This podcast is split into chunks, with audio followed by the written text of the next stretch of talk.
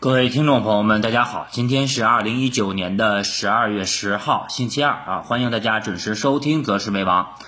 今天啊，先说一下消息面。那么我们看到早间啊，那么九点半，统计局呢是公布了十一月份我们的 CPI 指数和 PPI 指数啊。昨天我们在节目当中说的啊，预期会突破四。那么果不其然，我们看到十一月份的 CPI 的物价指数啊是超出了市场的预期。那么最终呢是四点五啊，上个月呢是三点八。那么我们可以看到这一次啊，那么 CPI 指数向上的一个持续上升，主要也是由于啊。在十一月份，猪价的上涨啊，高达百分之一百一啊，可以说十一月份猪价的上涨以及食品类的上涨，是导致我们 CPI 指数啊当前见到四点五的一个最主要的原因。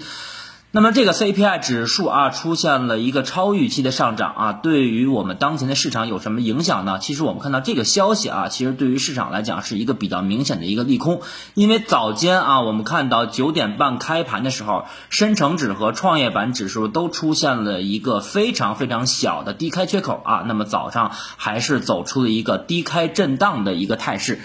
那么 CPI 的四点五啊，我们结合年底说，一个是个股减持的和解禁的规模比较大，还有一个就是我们看到十一月份啊，无论是中期借贷便利，还有七天逆回购，还有我们的这个 LPR 都出现了不同的变相降息。那么 CPI 现在当前啊，已经出现了一个持续的高位通胀的一个迹象，那么就给我们未来啊，就是央行对于宽松的货币政策的操作啊，带来一定的压力啊，这个我们还需要后面去观察啊，以及我们下周还有三千亿的这个中期借贷便利啊，就是麻辣粉到期，到时候看下周央行如何操作。那么我们看到 PPI 指数啊，也是这个生产者原材料价格指数啊，同比是下滑了一点四。那么前值啊，也是上个月我们看到是下滑了一点六啊，还是有所企稳，而且降幅呢是创呈现了一个逐步的啊收窄。那么这也是显示当前我们经济的韧性还是比较强。那么还有一方面原因啊，是因为我们知道去年年底十一月份、十二月份的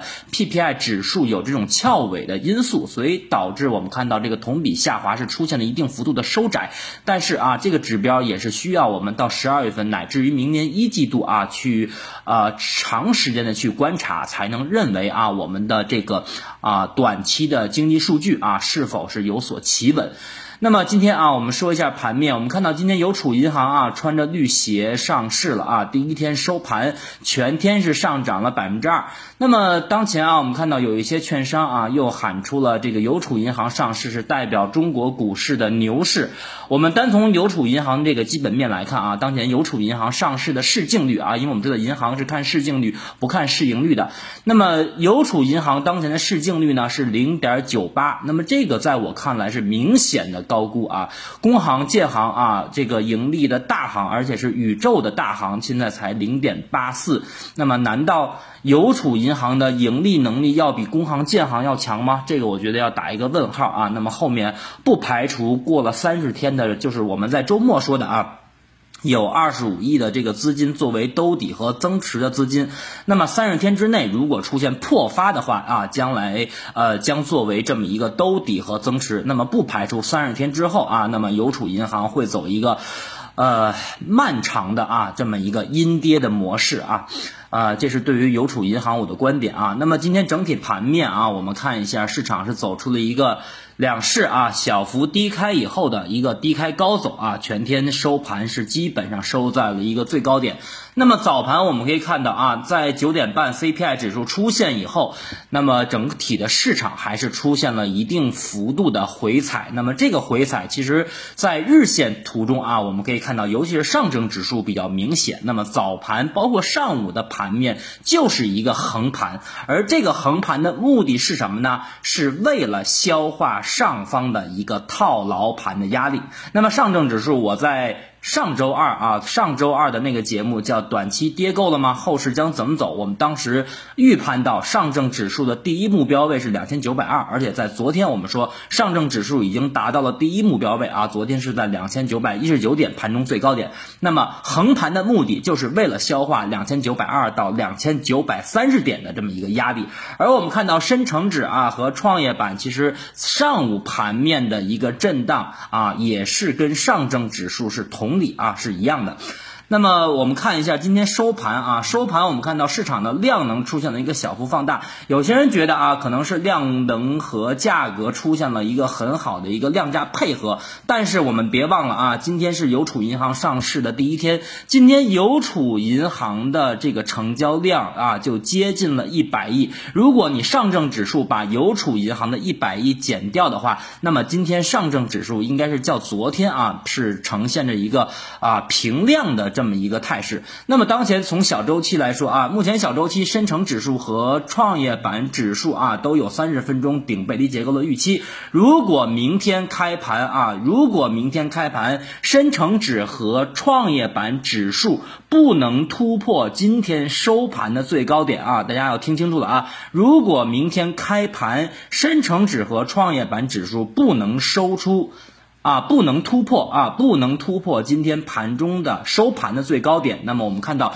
今天深成指收盘的最高点在九九幺五啊，而创业板是在幺七三四。如果没有突破这两个点的话，那么三十分钟也就是小周期的顶背离结构将形成，那么会带来什么呢？会带来明天盘中的啊调整。但是这个盘中的调整，我目前来看啊，它是不会影响日线级别的上升啊，不。不会影响日线级别的上升。那么小周期啊，还是有一些指数上的回调的风险啊，大家做个股的要注意一下。那么我们看一下，今天我在平台下方啊，给大家放了两张图啊。那么第一张图我们看一下是创业板指数的日线图。那么今天收盘来看啊，创业板指数收到了幺七三四点，又是逼近了我们看到十一月二十号当时创业板指数形成日线顶背离那天的啊较大级别的高点啊，当时是在幺七四五。点，那么我们可以看一下。在今年年内，也就是二零一九年，创业板年内已经是第六次啊，逼近了历史啊年内的高这个高点了。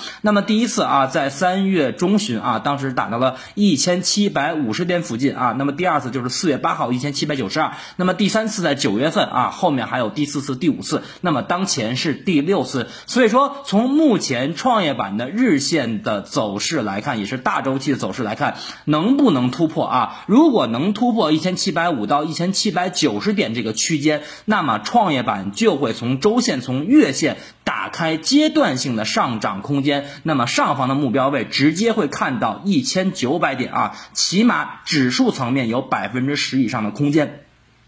但是啊，当下问题来了，创业板能否从日线上形成突破呢？那么我认为啊，这个突破的任务还是任重而道远啊，不是说一天两天就能形成突破的。那么我们可以看一下第二张图啊，创业板的周线啊，创业板的周线啊，在这里给大家画了一条蓝线啊，大家听节目一定要看图啊，图二啊，创业板的周线。创业板的周线，当前我们从周线的走势来看啊，无论是今年四月份，还是今年九月十号，还是我们看到近期已经是多次止步于二零一七年套牢盘的压力位了啊，这个压力位比较明显。我在图中啊用蓝颜色的长方形啊画的这么一个区间，那么这个区间可以把它简单的看作一个箱体，那么箱体的下沿啊基本上就在一千七百五到一千八百。点，而箱体的上沿呢，直接啊，我们可以看到是一千九百五十点到两千点，所以说啊，这个区间是非常重要的。如果说创业板后期能够放量突破的话啊，那么直接上方打开空间的话，直接是看到一千九百五十点啊，这是最少的一个理论上涨的空间。那么目前我们说创业板指数到底有没有可能形成突破呢？那么我个人的观点啊，还是要观察后面成交量的一个变化，那么我们刚才说了，小周期啊，明天有可能出现三十分钟，也是小周期的一个顶背离结构，有可能带来盘中的一个调整，但是这个盘中的调整，目前来看还不会给日线上。带来很大的杀伤力，也就是说，小周期出现调整以后，日线它还会保持原有的一个上升趋势。那么，真正的风险是什么呢？这里面啊，还是要给大家来泼一泼凉水，要来一个呃左侧啊，还是我们的节目的核心是左侧啊，提前判断市场的风险和机会。那么，真正的风险是什么呢？大家要看一点啊，就是深成指和创业板指数如果在未来的两三个交易日啊，如果突破了前期的新高，才有可能出现。日线大级别的风险，那么我们说前期的新高看多少呢？深成指毋庸置疑看一万零八点啊，深成指看一万零八点，而创业板看什么呢？创业板看十一月二十号的高点是一千七百四十五点啊，这是两大指数后面如果说突破了前面的新高啊，前期的新高有可能形成日线较大级别的啊顶背离结构，这个啊还需要大家去。去注意一下。那么当前啊，我们可以看一下，从日线上来看啊，已经是第六次逼近了年内的高点。但是我们说周末啊，我们在周总结的时候说的很清楚了。那么周末我们说的是创业板未来一周需要缓涨才能打破前期日线顶背离结构预期的风险，什么意思啊？我们看目前创业板指数啊，创业板指数下方的 MACD 指标已经是形成了三根啊 MACD 指标的一个能量柱，而且收盘来看，创业板当前 MACD 的指标的数值是多少呢？是已经是八点九八了，接近九了，而前期我们说一。千七百四十五点高点的这个数值啊，那么当时是十点七八，也就是说，如果说创业板未来一两天要是急涨，急涨以后出现冲高回落，那么日线上还会有风险，那么还有可能出现一个日线较大级别的顶部结构，然后出现一个向下的调整。但是目前我们看到，正是因为创业板指数昨天的下跌，今天盘中的震荡上行啊，并没有出现急涨，所以才导致我们看到 MACD 指标的 DF 线出现一个跟价格，也就是指数同步上升的走势啊，这个道理大家要明白啊，一定要会看这个指标，这个同步上升和没有出现同步上升形成顶背的结构非常非常的重要啊，可以让大家判断日线的阶段顶和阶段底啊，这个啊就是大家要观察一下指标啊能否跟指数出现同步上升。那么还有一点啊，我们说说。大家比较关心的啊，半导体五零指数，昨天啊，我不知道大家还记不记得我昨天在节目当中说的。半导体五零指数昨天出现了早盘的跳空高开缺口，出现什么样的情况才是短线的买点啊？我不知道大家还记不记得昨天啊，我们在节目当中说了两点，第一个就是半导体五零指数啊，如果说早盘缩量啊，缩量回补缺口，加上不破五日线。等于短线的买点，这是昨天说的第一个。第二个是什么呢？如果说今天。半导体五零指数的盘中最高点啊，没有突破昨天的最高点，并且走出了一个日线阴包阳的走势，那么短线大家就要注意风险了。但是我们看到今天半导体五零啊，也就代码是五幺二七六零啊，我们看一下它今天收盘是不但啊，我们看到回补了缺口，而且是创出了历史新高，最终啊盘中的新高是在一点五四三啊，一点五四三。那么我们从三十分钟图来看一下啊，这个买点到底是怎么看？那么昨天其实，在节目当中跟大家交代的很清楚，但是我想今天在盘中应该是没有几个人啊，包括每天听我节目的听友，没有几个人在这个位置能够真正的下狠手去买的。我们说前期啊，教给大家的一个看盘的方法是什么方法呢？早盘三十分钟。判断今天市场的全貌，我不知道大家还记不记得啊？那么我们来看一下今天半导体五零指数，你打开三十分钟图看一下，到十点。啊，十点那么的量能是多少呢？是七千五百万。好，我们对比昨天啊，我们对比十二月九号，昨天十点的量能是一点一八亿，那么今天是七千五百万，昨天是一点一八亿。但是早盘的前半个小时，创业呃呃半导体五零指数是怎么走的呢？是一个回踩下方。缺口也也就是我们说的，把昨天高开的缺口给回补了，而且刚才我们对比了今天早盘的半个小时和昨天早盘的半个小时，发现量能是明显的出现萎缩。今天是七千五百万，而昨天同期十点的时候啊，量能是一点一八亿。那么我们看到今天第一个啊，我们说缩量回踩在早盘已经实现了啊，缩量回补了缺口。然后呢，我们从日线来看，今天。半导体五零指数的最低点是一点四六四，而我们看到五日线是一点四七，那么有没有？跌破五日线呢？从日线来看，很明显没有跌破五日线，那么也就形成了早盘十点的时候，你应该大胆的去买半导体五零指数啊。昨天我说的很清楚了，就是缩量回补缺口加不破五日线等于短线买点。有人说为什么不破五日线？我们可以看一下啊，从半导体五零指数的。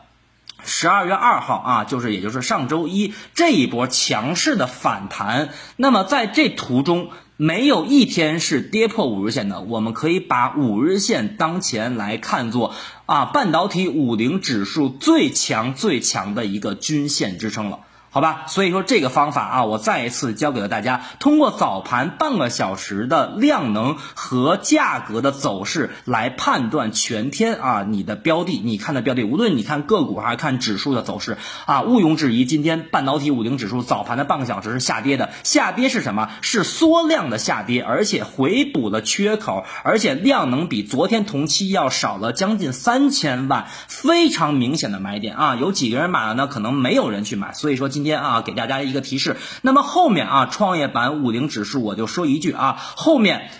是不是还能买了啊？如果说未来几个交易日半导体五零指数只要盘中啊创出了新高，也就是说第二天的这个高点比第一天的高点要持续的上升，突破了今天的高点，大大家继续持有啊，或者一两成的仓位可以按照比例啊进行配置啊，按照比例进行配置。如果说有一天。创啊，半导体五零指数的盘中最高点没有突破前期的最高点，大家就要注意阶段性的风险了啊！这是提示大家。那么最后啊，回答一下听友的问题。呃，尾号八八六幺提的问题比较好啊，一个是关于昨天讲的 B O L L 啊布林线指标，还有一个说的是两千八百二十点为什么前期没有跌到位？那么布林线啊，我简单的用通俗易懂的办法给大家去讲一下，布林线指标呢分成上轨、中轨、下轨，对指数和价。价格都会形成支撑和呃压力的作用啊。那么当突破中轨，你该干什么？当突破了下轨，你该干什么？然后他在这里面问了，是不是通过神奇数列来推算出的变盘日期？我告诉你啊，这个不是。